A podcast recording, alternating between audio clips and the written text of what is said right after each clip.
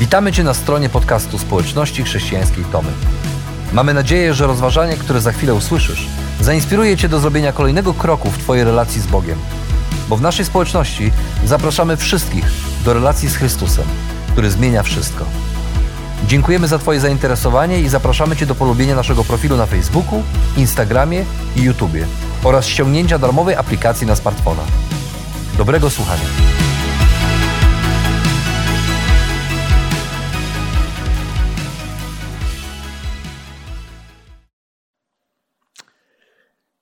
We Francji nie wolno nazwać prosiaka Napoleon i nie wolno całować się w pociągu.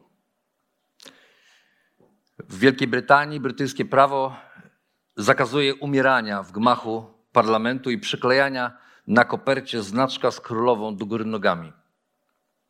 Tego po prostu nie wolno robić. W Zion w Illinois nie wolno częstować papierosami psów, kotów ani innych zwierząt domowych. W Arizonie osłom nie wolno spać w wannie. W Virginii prawo zakazuje łaskotania kobiet. W Vermont kobietom nie wolno nosić sztucznej szczęki bez pisemnej zgody małżonka. Na Alasce prawo zabrania uprawiania seksu w samochodzie lub przyczepie, jeżeli temperatura na zewnątrz jest poniżej minus 25 stopni Celsjusza. Na Hawajach nie wolno wkładać sobie do uszu monet. W kodeksie karnym Michigan jest przewidziana kara więzienia za podłożenie przełożonemu skunksa do szuflady biurka. A na Florydzie grozi grzywna za zaśnięcie u fryzjera z głową w kloszu suszarki. To tylko kilka przykładów kuriozalnych przepisów prawnych, które ciągle obowiązują, obowiązują się w różnych częściach świata, zwłaszcza w Stanach Zjednoczonych, gdzie prawo oparte jest na precedensach i na tym, co wydarzyło się w przeszłości, więc e, wiele z tych praw obowiązuje, zwłaszcza w kontekście jednego stanu i pozostaje niezmienionych od lat. Ale nawet takie kuriozalne przepisy prawne e, o czym świadczą, jeżeli chodzi o nas, o nas samych, mówią coś o nas samych.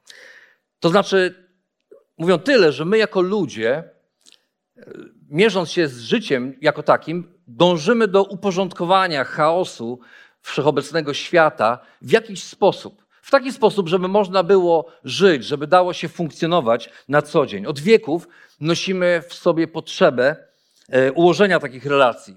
Przykładem jest chociażby starożytny kodeks Hammurabiego czy kodeks Justyniana. To pragnienie ułożenia życia według pewnych norm wyróżnia nas od zwierząt i jest dowodem na istnienie czegoś, co nazywamy sumieniem albo poczuciem moralności. Nie są go pozbawieni nawet ci, którzy moralność czy sumienie rozumieją w taki dosyć specyficzny sposób. W jednej ze swoich książek Brian Burnell opisuje złodzieja Denisa Lee Curtisa. Denis Lee Curtis E, został aresztowany w 1992 roku w Rapid, w Rapid City w stanie Dakota. I Curtis e, musiał mieć pewne skrupuły, jeżeli chodzi o swój złodziejski fach, ponieważ w jego, e, w jego portfelu policja znalazła kartkę z wypisanym kodem czy kodeksem postępowania. I były tam takie rzeczy, jak na przykład to: nie, nie zabiję nikogo, chyba że będę musiał. Albo będę kradł tylko w nocy. Albo nie będę nosił maski. Nie będę rabował małych sklepów spożywczych. Będę kradł tylko 7 miesięcy w roku. Jeśli będzie mnie gonić policja, ucieknę. Jeśli będą mnie gonić autem, nie będę narażał życia niewinnych cywili. Będę cieszył się okradając bogatych i dając biednym. Okazuje się, że nawet nawet złodziej z Dakoty może mieć jakieś poczucie moralności, które każe mu nałożyć pewne ograniczenia na jego złodziejski fach. Problem polega na tym, że nasze poczucie moralności zmienia się pod wpływem czasów i kultury, w której żyjemy. I tak jak te przepisy, które dziś na początku przeczytałem, wydają się śmieszne dzisiaj, w momencie, kiedy je ustanawiano, chyba ktoś bardzo poważnie podchodził do tego, żeby one były faktycznie prawem. Podobnie jest z przepisami, tymi bardziej poważnymi. Na przykład w kodeksie Hammurabiego w paragrafie 22 czytamy, jeżeli obywatel rabunku dokonał i został złap... jeżeli obywatel rabunku dokonał i został złapany, człowiek ten zostanie zabity. Dzisiaj Nikt już raczej nie zabija za samą kradzież, uznając tę karę za nieproporcjonalną do winy. Albo w paragrafie 205 y, kodeksu Hammurabiego jest napisane tak: jeżeli niewolnik obywatela w policzek uderzył, ucho mu utnął.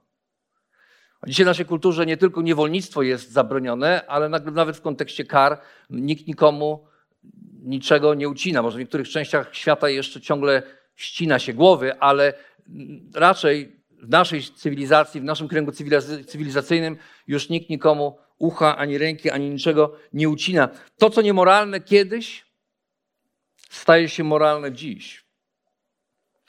I wszyscy pogrążamy się w pewnym sensie w chaosie życia, nie mogąc nadążyć nad zmianami, które się dzieją, ale też nie, potrafią, nie potrafiąc raz na zawsze zdecydować, co jest moralne, a co nie. Kiedyś seks bez ślubu był czymś zupełnie, zupełnie nie do pomyślenia, przynajmniej w sferze publicznej. Dzisiaj życie ze sobą bez ślubu jest zupełnie normalne i naturalne. Dzisiaj nikt nikogo nie karze za to, że ludzie wprowadzają się ze sobą i zaczynają żyć razem, żyją jak małżeństwo, nie będąc małżeństwem. I zastanawiamy się, w jaki sposób ogarnąć te normy moralne, co jest prawdziwe, co jest nieprawdziwe, dlaczego powinniśmy w jakiś sposób postępować, a dlaczego nie. Myślę, że problemem jest to, że, że w naszym życiu, czy w życiu w ogóle, e, sami chcemy decydować o tym, co jest moralne, a co nie. I dzieje się to również tam, gdzie nie sięgają specjalnie przepisy prawa, na przykład w naszym domu, w naszej rodzinie. W naszych rodzinach często pojawia się to słynne zdanie, bo tak powiedziałem, które wypowiada bezradny rodzic w momencie, kiedy już naprawdę nie wie, co powiedzieć, kiedy chce zabronić czegoś albo nakazać coś swoim dzieciom i sam do końca nie rozumie, dlaczego to robi, nie, nie, nie, ma, nie wie dlaczego, ale wie, że to będzie dobre, więc jak już brakuje tych argumentów, to wypowiadamy, no, bo tak powiedziałem. I to już jest ostatecznym argumentem. A gdybyś powiedział coś innego, Gdyby się okazało, że rodzic jednak zmienił zdanie i potem mówi co innego, i, i, i co, wtedy też wystarczy powiedzieć, bo tak powiedziałem, i, i to ma już być obowiązującą zasadą. No właśnie, problem polega na tym, że w tym jednym zdaniu, jak w soczewce, skupia się nasze pragnienie ułożenia relacji z innymi ludźmi w oparciu o zasady, które nam pasują, które w danym momencie są dla nas wygodne. Jednak to, co wygodne, może być krzywdzące dla ciebie i nawet dla mnie może być wygodne na chwilę, ale krzywdzące za jakiś czas. I dlatego, kiedy sami dla siebie pozostajemy punktem odniesienia w tym, co moralne, a co nie, jesteśmy na prostej drodze do chaosu. A co jeżeli, co jeżeli to nie my ostatecznie jesteśmy źródłem tego, co moralne albo nie? I co jeżeli nasza moralność, czy to pragnienie, tęsknota, którą mamy w sobie za moralnością, to ta potrzeba ułożenia relacji między ludźmi w jakiś sensowny sposób nie jest tylko potrzebą ułożenia relacji między ludźmi w jakiś sensowny sposób. Co jeżeli ta potrzeba, czy to pragnienie, które nosimy w sobie, potrzeba posiadania jakiegoś życiowego, moralnego kompasu, takiego czy innego, jest dowodem na coś więcej niż tylko na poprawne stosunki społeczne. Od kilku tygodni śledzimy losy pokolenia Izraelitów, które, które, którzy w cudowny sposób, wyprowadzeni przez wielkiego, potężnego i wspaniałego Boga, wyprowadzeni z niewoli, po 400 latach niewoli z ziemi egipskiej, zostają, wychodzą i idą do ziemi obiecanej i uczą się tego, co to znaczy żyć jako wolni ludzie. I kiedy docierają do góry Synaj, nawet nie spodziewają się tego, że to, co za chwilę doświadczą, to, czego za chwilę doświadczą, to, czego usłyszą, nie tylko zmieni ich samych na zawsze, ale to, co za chwilę usłyszą, stanie się początkiem, zalążkiem zupełnie nowej cywilizacji. To zmieni nie tylko ich życie, ale zmieni bieg historii świata i nie pozostawi takim samym życia milionów, milionów ludzi, na przestrzeni wieków. Oto w pierwszym dniu trzeciego miesiąca po wyjściu Izraelitów z Egiptu przybyli oni na pustynię Synaj. Wyruszyli z Refidim, przebyli na, przyszli na, przybyli na pustynię Synaj i rozłożyli się tam obozem. Obozowali naprzeciw góry. Mojżesz zaś wstąpił do Boga, a Pan odezwał się do niego z góry. Tak powiesz domowi Jakuba i to oznajmisz synom Izraela. Sami widzieliście, co uczyniłem Egipcjanom, jak was nosiłem na skrzydłach orlich i przyprowadziłem do siebie. A teraz, jeśli uważnie będziecie słuchać mojego głosu i przestrzegać mojego przymierza, Będziecie moją szczególną własnością pośród wszystkich ludów, gdyż moja jest cała ziemia. Będziecie mi królestwem kapłanów i narodem świętym. Te słowa przekaż synom Izraela. I oto Bóg przypomina Izraelowi przez Mojżesza, że to On jest sprawcą ich uwolnienia, to On jest gwarantem ich wolności i to On jest gwarancją ich codziennego zaopatrzenia. To On ich stamtąd wyprowadził, to On jest ich Bogiem, to On ich będzie trzymał w swoim ręku i to On chce im błogosławić i gwarantuje im swoją przychylność, która nie jest przychylnością na jakiś czas, ale gwarantuje im swoją przychylność na wieki. I zaprasza ich do pewnego rodzaju relacji, do relacji szczególnej, relacji, której, która nie jest relacją codzienną, między, nawet między ludźmi. Zaprasza ich do przymierza. Przymierze polegało na tym, że obie strony zobowiązują się do, do zrobienia czegoś, od czego nie mogą odejść. I Bóg mówi: Ja gwarantuję Wam swoją przychylność, a wy stajecie się moją szczególną własnością pośród wszystkich ludów. I bynajmniej nie chodzi tutaj o jakiś nowy rodzaj niewolnictwa. To nie jest tak, że oni wyszli z Egiptu, byli niewolnikami i nagle teraz staną się własnością, w sensie niewolnikami e, wielkiego Boga. Chodzi o unikalny rodzaj relacji, w którym Bóg, jaką Bóg chce zbudować z tymi ludźmi. I ten rodzaj relacji ma ich wyróżniać pomiędzy innymi narodami. To jest ciekawe. Że to nie jest ich potęga militarna, to nie jest ich siła, to nie jest to, jacy są wielcy i potężni, to nie jest to, ile mają pieniędzy, to nie jest to, jacy są mądrzy i wyjątkowi, ale ich wyjątkowość pośród innych narodów będzie wynikała z relacji z Bogiem, której nie ma żaden inny naród. Mają stać się królestwem kapłanów. Mają stać się narodem świętym. To znaczy, że mają być narodem, który e, będzie odbiciem Bożej świętości dla świata i strażnikiem, czyli kapłanem tej świętości. To trochę tak, no może to trudno jest sobie wytłumaczyć, ale to jest trochę tak jak zaproszenie jakiegoś piłkarza do tego, żeby stał się zawodnikiem drużyny, która pretenduje do tego, żeby być czymś więcej niż tylko drużyną. Drużyny, która pretenduje do tego, żeby być nośnikiem pewnych wartości, pewnego sposobu myślenia o, o futbolu, o piłce, o życiu. Jest tylko kilka takich klubów na świecie. Moi synowie zaraz by się pokłócili, który tak naprawdę jest tym klubem, ale ja wymienię kilka. FC Barcelona, Bayern Monachium, Real Madrid czy FC Liverpool. I każda z tych, z tych drużyn jest w pewnym sensie spełnieniem marzeń dla wielu zawodników. Zostać kupionym, zostać włączonym do tej drużyny to marzenie od dziecka każdego, kto gra w piłkę i myśli poważnie o futbolu. Ale też każda z tych drużyn dobiera swoich zawodników nie tylko pod kątem ich umiejętności piłkarskich, ale patrzą też na to, czy dany piłkarz poprzez swój styl życia i poprzez to, kim jest, potrafi uosabiać pewien ideał, który te drużyny chcą prezentować światu. I tak na przykład Leo Messi przez lata był legendą i pozostanie legendą Barcelony bez względu na to, gdzie będzie grał. On już na zawsze pozostanie legendą Barcelony nie tylko dlatego, że jest świetnym piłkarzem, ale dlatego, że uosabia najważniejsze wartości tego klubu. Jest wychowankiem tego klubu, to jest to, z czego Barcelona jest dumna, że tam grają głównie ludzie, którzy się z nim wychowali. Jest szybki, finezyjny w swojej grze. To nie jest tylko podanie, podanie, tylko to jest bardzo finezyjna gra. Jest takim chłopakiem z ludu. Jest zwykłym, prostym chłopakiem, który przyszedł, żeby grać w piłkę i osiągnął niemożliwe. I to są wartości Barcelony. Dlatego Robert Lewandowski jest tak ważny dla Bayernu Monachium, bo to jest zupełnie inny sposób myślenia o futbolu. Nie tylko dlatego, że zdobywa wiele bramek, ale dlatego, że uosabia wartości, którą tworzy, które, tworzą Bayern. Na przykład Bayern nigdy nie przepłaca za swoich zawodników. Jest dumny z tego, że nie zaciąga nie wiadomo jakich kredytów. To jest jedyny klub w tej chwili, w tej chwili na topie, który ma płynność finansową. I Bayern nie przepłaca za swoich zawodników i nie przepłacił za Roberta Lewandowskiego, a doprowadził go do wielkości.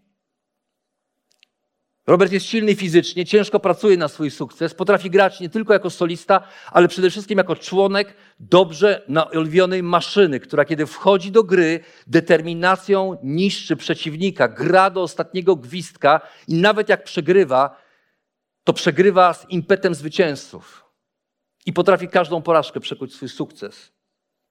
Kiedy nosimy koszulki klubowe kapłanów Barcelony czy kapłanów Bayernu, Messiego czy, czy Lewandowskiego, to w pewnym sensie deklarujemy przywiązanie do wartości, które wyróżniają te kluby. Są powody, dla których niektórzy nie znoszą Liverpoolu, chociaż nie mieszkają tam, ani nigdy tam nie byli. Są powody, dla których inni nie są w stanie kibicować Realowi Madryt, chociaż można by dyskutować, że przez lata grały tam największe gwiazdy światowego futbolu, ale z jakiegoś powodu coś nam nie pasuje. No właśnie. To są pewne wartości, którym schlebiają, te, te, które, którym hołdują te, te drużyny, a piłkarze tych drużyn te, są tak jakby ich kapłanami. I w podobny sposób, w pewnym sensie, Izraelici mają stać się kapłanami Bożej świętości i strażnikami tej świętości wobec świata. To ma ich wyróżniać spośród innych narodów. Ci, którzy spojrzą na Izrael, mają powiedzieć: Aha, to taki jest Bóg. Aha, to taki jest Bóg. I ta Boża świętość, wyrażona w Jego przykazaniach, ma na wieki zdefiniować ich wolność i tożsamość jako ludu Bożego. I oni przyjmują to zadanie, to przymierze. Czytamy, że Mojżesz przyszedł więc, zwołał starszych ludu, przedłożył im to, a co Pan polecił, wówczas cały lud zgodnie odpowiedział, uczynimy wszystko, co znajmił nam Pan. I Mojżesz powtórzył Panu słowa ludu. To nie jest tak, że Bóg zmusza Izrael do wejścia w tę relację. On ich zaprasza. I mówi: To jest relacja jak żadna inna. Z nikim, z żadnym innym narodem nie będę takiej relacji miał. I zapraszam Was do tego. I oni mówią: Wchodzimy w to. Chcemy to zrobić. Chcemy być tacy. Chcemy być narodem świętym, narodem kapłanów. I to zaproszenie do świętości pozostaje też aktualne dla nas dzisiaj, bo tak naprawdę jest ono zaproszeniem do życia, które na co dzień wyraża świętość Boga jako źródła wszelkiej moralności. To zaproszenie do Boga, który nas stworzył, to zaproszenie do Boga, który zna nas najlepiej, to zaproszenie do Boga, do relacji z Bogiem, który wie o mnie i o Tobie wszystko. I zaprasza nas do tego, żebyśmy nie tylko żyli moralnie, to nie chodzi tylko o moralne życie, ale Bóg zaprasza nas do tego, żeby nasze życie mogło być odbiciem Jego świętości. Nie jakiejś tam moralności, ale Jego świętości. Abyśmy grając w Jego drużynie, na Jego zaproszenie, mogli być uosobieniem tych wartości, tej świętości, która jest ważna dla Jego drużyny. Dlatego święty Bóg zaprasza nas do relacji ze sobą, aby uczynić nas świętymi na wzór swojej świętości. To jest Jego zaproszenie dla nas, również dzisiaj. Ale zanim Bóg zdefiniuje, na czym ma polegać to święte życie, daje swojemu ludowi jeszcze jedną lekcję. I czytamy, że wtedy Pan powiedział Mojżeszowi: Oto ja przyjdę do ciebie w gęstym obłoku, po to, by lud słuchał, gdy będę z tobą rozmawiał, a także po to, aby wierzył ci już na zawsze. Mojżesz więc powtórzył Panu słowa ludu, a Pan na to idź do ludu i poleć im, aby poświęcili się na dziś i jutro. Niech wypiorą swoje szaty, niech będą gotowi na trzeci dzień, gdyż trzeciego dnia stąpi Pan na górę Synaj na oczach całego ludu. Wytycz ludowi granice dookoła. I powiedz, strzeżcie się wstępowania na górę. Nie dotykajcie też jej podnóży. Każdy, kto dotknie góry, będzie musiał umrzeć. Niech nikt nie dotyka jej ręką, bo zostanie ukamieniowany, albo przeszyty na wylot. Niezależnie od tego, czy to będzie zwierzę, czy człowiek, nie pozostanie przy życiu. Dopiero gdy przeciągle zabrzmi róg barani, można będzie wejść na górę. Oto Bóg zapowiada, że będzie rozmawiał ze swoim ludem, ale w bardzo konkretny sposób. Będzie rozmawiał z nim przez swojego sługę Mojżesza. Ale żeby tak się stało, najpierw cały Izrael musi się na to spotkanie z Bogiem przygotować. Muszą wyprać swoje szaty. Trzy dni wcześniej muszą wyprać te szaty, muszą się oczyścić i dopiero wtedy, w tych czystych, białych szatach, umyci, wykąpani jak dzieci, które idą na rozpoczęcie pierwszej klasy, na rozpoczęcie szkoły, uśmiechnięci i radośni, mają stanąć wobec Boga. Ale dzieje się coś więcej. Bo Bóg wyznacza pewną nieprzekraczalną granicę pomiędzy sobą a swoim ludem. I Bóg mówi: Wszyscy nie wejdziecie. Tak naprawdę nikt z was nie wejdzie. Tylko ty, Mojżeszu, zostaniesz zaproszony po to, żebym przekazał ci pewne rzeczy, ale wszyscy muszą stanąć poza pewną granicą. Bóg zabrania im wstępowania na górę, zabrania im dotykania podnóża góry, a w dal dalszej części, kiedy czytamy o tym, kiedy ten lud już się stawił wobec tej góry, Bóg jeszcze raz mówi, mówi, hej, hej, tylko przypomnij im, żeby nawet nie napierali, znaczy, żeby nawet nie próbowali się zbliżyć i dotknąć tej dymiącej i trzęsącej się góry, na którą stąpił Bóg Izraela. I w ten sposób Bóg bardzo plastycznie, bardzo namacalnie wyznacza nieprzekraczalną granicę pomiędzy Nim a Jego ludem. I ta granica to granica Jego świętości. Bóg w bardzo namacalny sposób ostrzega ich, że przekroczenie tej granicy, czyli przekroczenie granicy święto, świętego Boga przez grzesznego człowieka, oznacza śmierć. Bo co to tak naprawdę znaczy święty? Święty to po hebrajsku kadesz, kadosz, oddzielony. To znaczy taki, który zostaje oddzielony, odseparowany i nic nie łączy go z resztą Święty to ten, który nie ma udziału w niczym, co jest skażone, nieczyste czy nieprawe. Święty to całkowicie inny od tego, co zwyczajne i pospolite. Święty to ten, który nie ma żadnego udziału w tym, co Pismo Święte nazywa grzechem, czyli nieposłuszeństwem Bogu.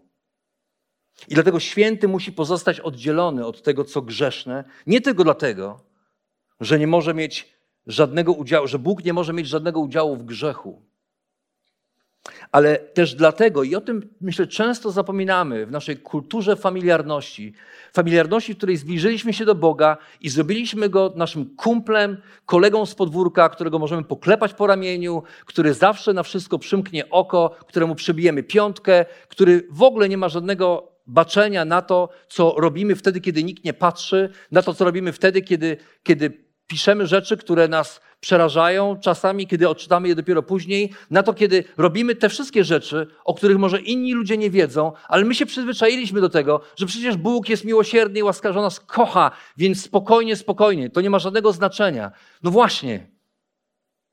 No właśnie Bóg Bóg jest święty również dlatego, że świętość Boga jest dla nas, ludzi, po prostu nie do zniesienia.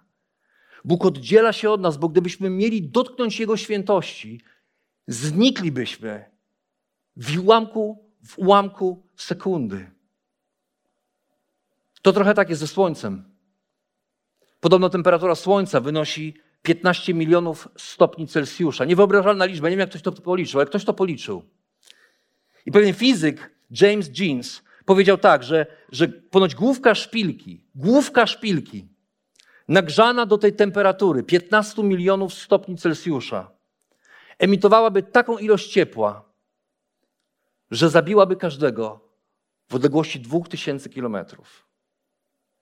Nie wiem, kto robi takie obliczenia i nie rozumiem, mój umysł nie jest umysłem fizycznym, czy matematycznym, czy ścisłym i tak w ogóle nie działa, ale czytam te niewyobrażalne liczby i myślę sobie, my nie jesteśmy w stanie wytrzymać 30-40 stopni w cieniu przez dłuższy okres czasu. I podobnie jest z nami i z Bożą świętością.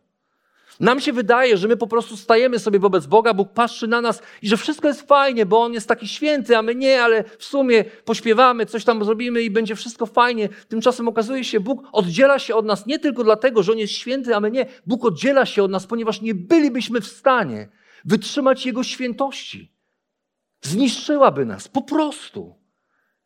I wzbudziłaby, nawet nie chcę powiedzieć, wzbudziłaby przerażenie, bo nie byliśmy w stanie niczego wykazać, gdybyśmy się znaleźli w jej pobliżu. I w pewnym sensie również dla naszego dobra. Bóg trwa oddzielony od nas swojej świętości, ponieważ Jego świętość mogłaby nas zabić. Bo święty Bóg jest tym, który wyznacza granice relacji pomiędzy nami a Nim. Gdyż On jest święty, a my nie. I ilekroć przychodzi nam do głowy traktować Boga jako kumpla, który gdzieś tam siedzi i przyklepuje wszystko to, co robimy, przymyka oko na wszystko to, co robimy, to musimy się zatrzymać i wrócić do tego miejsca, w którym rozpoznajemy Boga nie tylko jako tego, który pochyla się nad nami, ale również tego, który jest tak święty, że Jego świętość mogłaby nas zabić. I kiedy Bóg wyraźnie odznaczył swoją świętość od grzeszności swojego ludu, przemówił do Mojżesza, przekładając te standardy swojej świętości na język ludzkiego życia, na język naszych relacji. Oto słowa, które przekazał Bóg: Ja jestem Pan, Twój Bóg, który Cię wyprowadził z ziemi egipskiej, z domu niewoli. Nie oddawaj czci innym bogom obok mnie nie rzeź w sobie bóstw, ani nie czyń żadnych wyobrażeń czegokolwiek, co jest wysoko na niebie, albo nisko na ziemi, albo głęboko w wodzie. Nie składaj temu pokłonów, ani nie oddawaj czci, ponieważ ja, Pan Twój Bóg, jestem Bogiem zazdrosnym. Dochodzę winy ojców na synach do trzeciego, czwartego pokolenia tych, którzy mnie odrzucają, a okazuję łaskę tysięcznym pokoleniom tych, którzy mnie kochają i przestrzegają moich przykazań. Czy to nie jest niesamowite, że nawet w tym, w jaki sposób Bóg gniewa się, nawet w tym kontekście Jego świętości, on każe do któregoś pokolenia, wypowiada w tym, ale błogosławi do tysięcznego pokolenia. Jego łaskawość, miłosierdzie, błogosławieństwo przekraczają wszystko to, co jest naszą winą, co sprawia, że odsuwamy się od Niego. Nie używaj imienia Pana Twojego Boga nadaremnie. O Jezu, o Jezu. Gdyż Pan nie pozostawi bez kary tego, kto używa Jego imienia nadaremnie.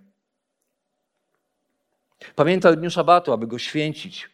Pracuj sześć dni i wtedy wykonuj wszelką swoją pracę, ale siódmy dzień przeznacz na szabat dla Pana, Twojego Boga. W tym dniu nie wykonuj żadnej pracy, ani Ty, ani Twój syn, ani Twoja córka, ani Twój sługa, ani Twoja służąca, ani Twoje bydło, ani cudzoziemiec, który przebywa w obrębie Twoich bram. Czyń tak dlatego, że Pan tworzył niebo i ziemię i morze wraz ze wszystkim, co w nich jest, przez sześć dni, a siódmego dnia odpoczął. Właśnie dlatego Pan pobłogosławił dzień szabatu i wyróżnił go spośród pozostałych. I najpierw Bóg stawia siebie jako ostateczne źródło prawa i moralności. On jest tym, który wyprowadził Izrael z ziemi egipskiej, z domu niewoli. On uczynił z nich wolnych ludzi i to On, święty Bóg, zaprasza ich do szczególnej relacji ze sobą. Chce z nich uczynić depozytariuszy swojej świętości, tych, którzy będą nieśli tę świętość do innych ludów pośród zepsutego świata. I dlatego tłumaczy im swoją świętość, ponieważ, tak jak powiedziałem, świętość Boga mogłaby nas zabić, jest nie do pojęcia, więc Bóg tłumaczy tę świętość, przepraszam, na język relacji. Bo popatrzcie, że tu chodzi o relacje, o to, jak mamy sobie ułożyć relacje ze świętym Bogiem. I Bóg tę trudną rzecz, jaką jest świętość, tłumaczy na język codziennych relacji. I te relacje, albo inaczej, ta Boża świętość ma się wyrażać poprzez relacje Jego ludu z Nim i relacje z Jego ludu ze sobą nawzajem. I dlatego pierwsze cztery przykazania dotyczą właśnie relacji z Nim. Każde przykazanie podkreśla Jego wyjątkowość, podkreśla Jego jedyność, podkreśla Jego potęgę, że On się z nikim nie będzie równał, On się nikomu nie będzie tłumaczył, On nie ma potrzeby. On nie ma potrzeby, żeby, sobie, żeby, żeby się tłumaczyć z tego, kim jest i jaki jest. I brońcie Boże, żebyś próbował go porównać do jakiejś figury, jakiegoś drzewa, jakiegoś obrazu, jakiegoś czegokolwiek. On mówi: Nie będziesz tego robił, bo nie jesteś w stanie wyobrazić sobie Boga. Jego oddzielenie, jego inność wszystko to jest w tych przykazaniach. A w czwartym przykazaniu mamy wezwanie do świętowania dnia szabatu. I ciekawe jest to, że to nie jest wytłumaczenie po to, żebyś wreszcie sobie odpoczął po ciężkim tygodniu pracy, ale szabat jest pewnym znakiem, jest pewną duchową praktyką, jest pewnym wyrazem tego, że kiedy my się zatrzymujemy i nie pracujemy i nie robimy nic, i nie robimy nic oprócz spania, jedzenia i bycia ze sobą, świat cały czas toczy się do przodu. Życie toczy się do przodu. Bóg trzyma życie w swoim ręku. Nic się nie zatrzymuje. Drzewa rosną jak rosły, wiatry wieją jak wiały. Dzień się zaczyna i dzień się kończy. A my się zatrzymujemy i mówimy: Boże, kochany, to wszystko się dzieje niezależnie od tego, czy ja pracuję, czy nie pracuję. O to właśnie chodziło w szabacie. Nie o to, żeby nie wykonać żadnej pracy jako takiej, ale o to, żeby się zatrzymać i poświęcić ten czas Bogu i ludziom wokół i uświadomić sobie to, że życie toczy się pomimo naszej nieaktywności. A kolejnych sześć przykazań dotyczy właściwych relacji z drugim człowiekiem. I znamy je doskonale od małego dziecka. W naszej kulturze bo każdy potrafi je wyrecytować. Szanuj swojego ojca i matkę, by dzięki temu długo żyć na ziemi, którą Pan Twój Bóg Ci daje. Nie morduj, nie cudzołóż, nie kradnij, nie poświadczaj nieprawdy przeciw swojemu bliźniemu. Nie pożądaj domu swojego bliźniego, ani żony swojego bliźniego, ani jego sługi, ani jego służącej, ani jego bydlęcia, ani jego osła, ani czegokolwiek, co do niego należy. To jest dziesiąte przykazanie. I w tych dziesięciu przykazaniach Bóg tłumaczy nam swoją świętość na język naszych codziennych relacji z Nim i ze sobą nawzajem. Bo posłuszeństwo świętemu Bogu wyraża się również w świętych relacjach z drugim człowiekiem. Nie można mieć jednego bez drugiego.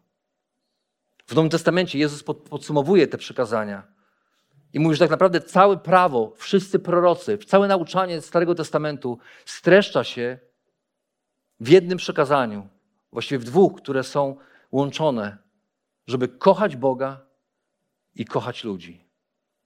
I to jest sedno tych dziesięciu przygazań. To nie jest powiedzenie nam, nie rób tego, nie rób tego, nie rób tamtego. To jest pouczenie nas tego, w jaki sposób Boża świętość może wyrażać się poprzez miłość, którą mamy do Boga i do siebie nawzajem. Jeden z nowotestamentowych autorów napisał, że nie można kochać Boga, którego nie widzimy, i nie kochać człowieka, którego widzimy. To po prostu jest niemożliwe, którego widzimy. To po prostu jest niemożliwe.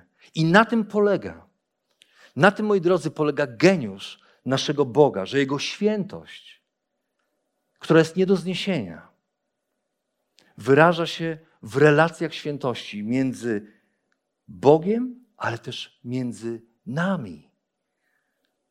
Że my niesiemy tę świętość dalej, jeżeli żyjemy zgodnie z tym, czego Bóg od nas oczekuje.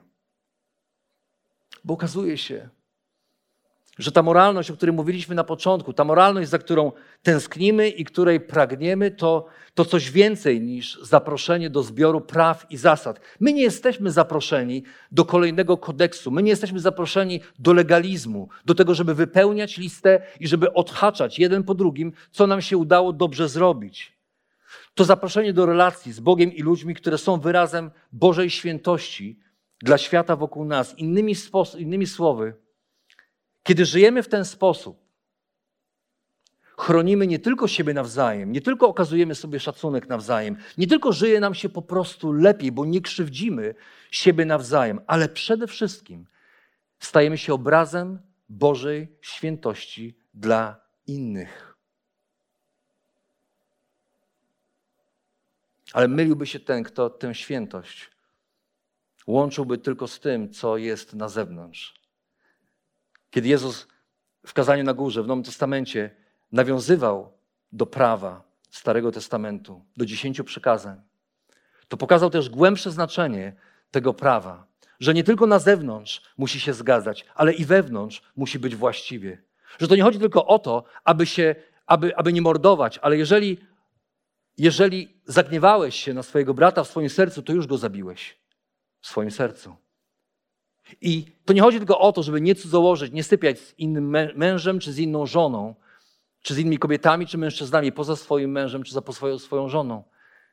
Ale chodzi o to, że jeżeli już porządliwie spojrzałeś czy spojrzałaś na drugą osobę, to już cudzołożysz.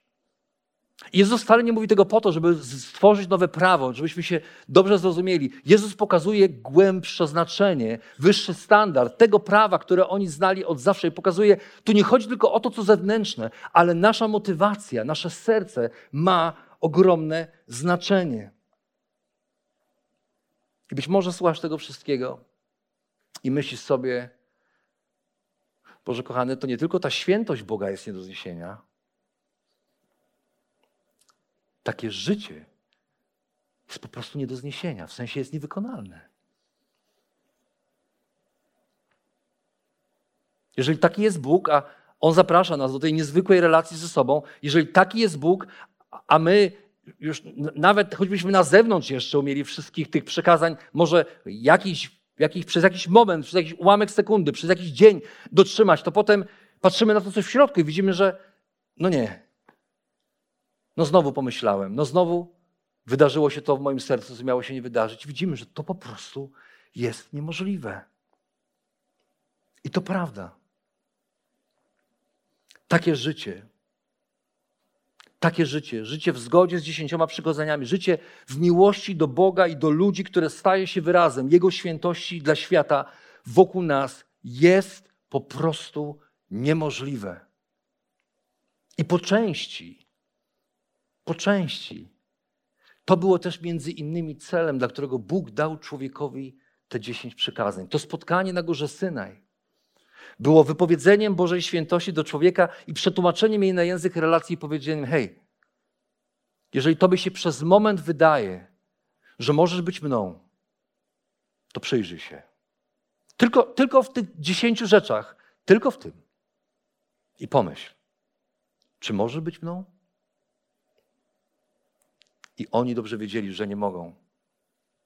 I dlatego potrzebowali ratunku. Ponieważ grzeszny człowiek nie może stanąć przed świętym Bogiem.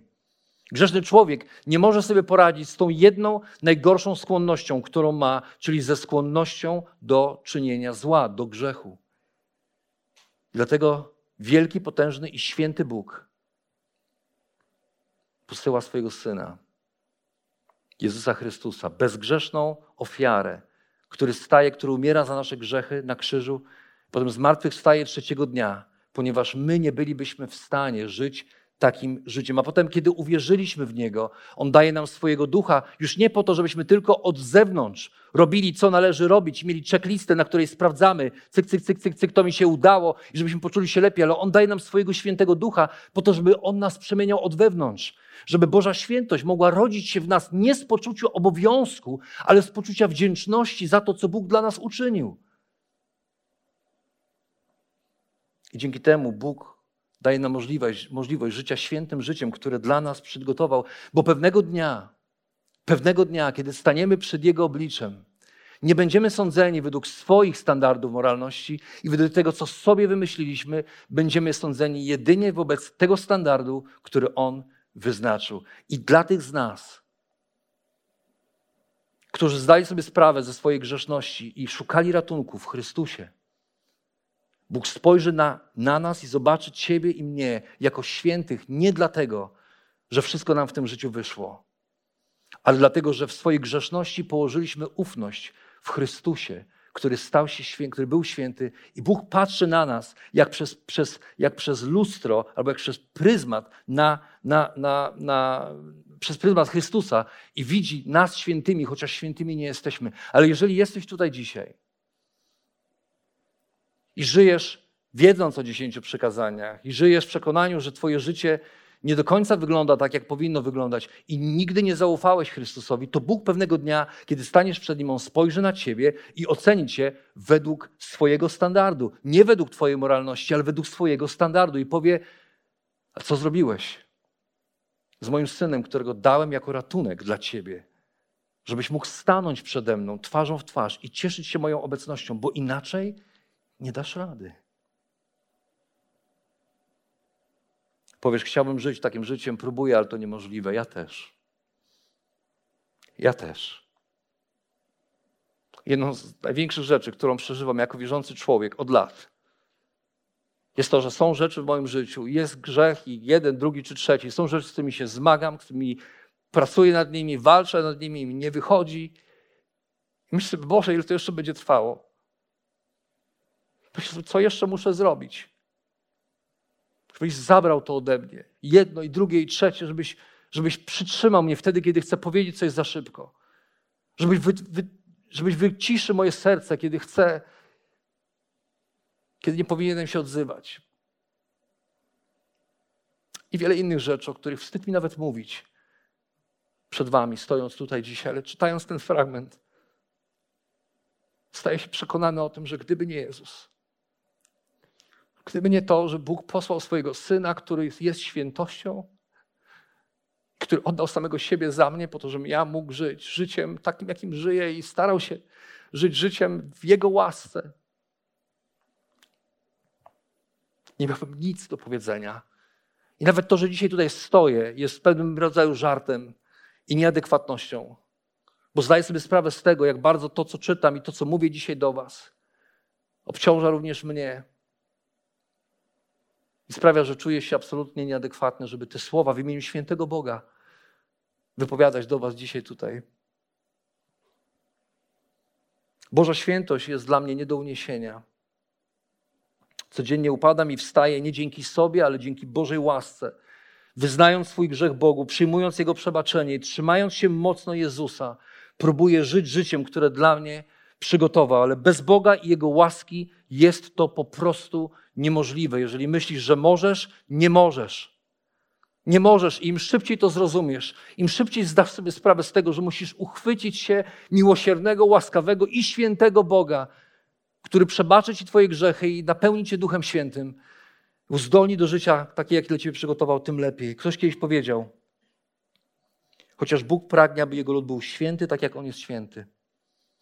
Nie rozprawia się z nami według poziomu swojej świętości, ale w oparciu o pełnię swojego miłosierdzia. I w tej historii jego świętość wywołała bojaźń i przerażenie wśród Izraelitów. I dobrze. Ale dla nas dzisiaj, po drugiej stronie krzyża, Jego łaska i miłosierdzie wywołuje w nas wdzięczność i pragnienie życia, które się Jemu podoba. Bo święty Bóg zaprasza nas, grzesznych ludzi, do relacji ze sobą, abyśmy słuchając Go, mogli Go poznać i żyć życiem, które opowiada innym o Jego świętości.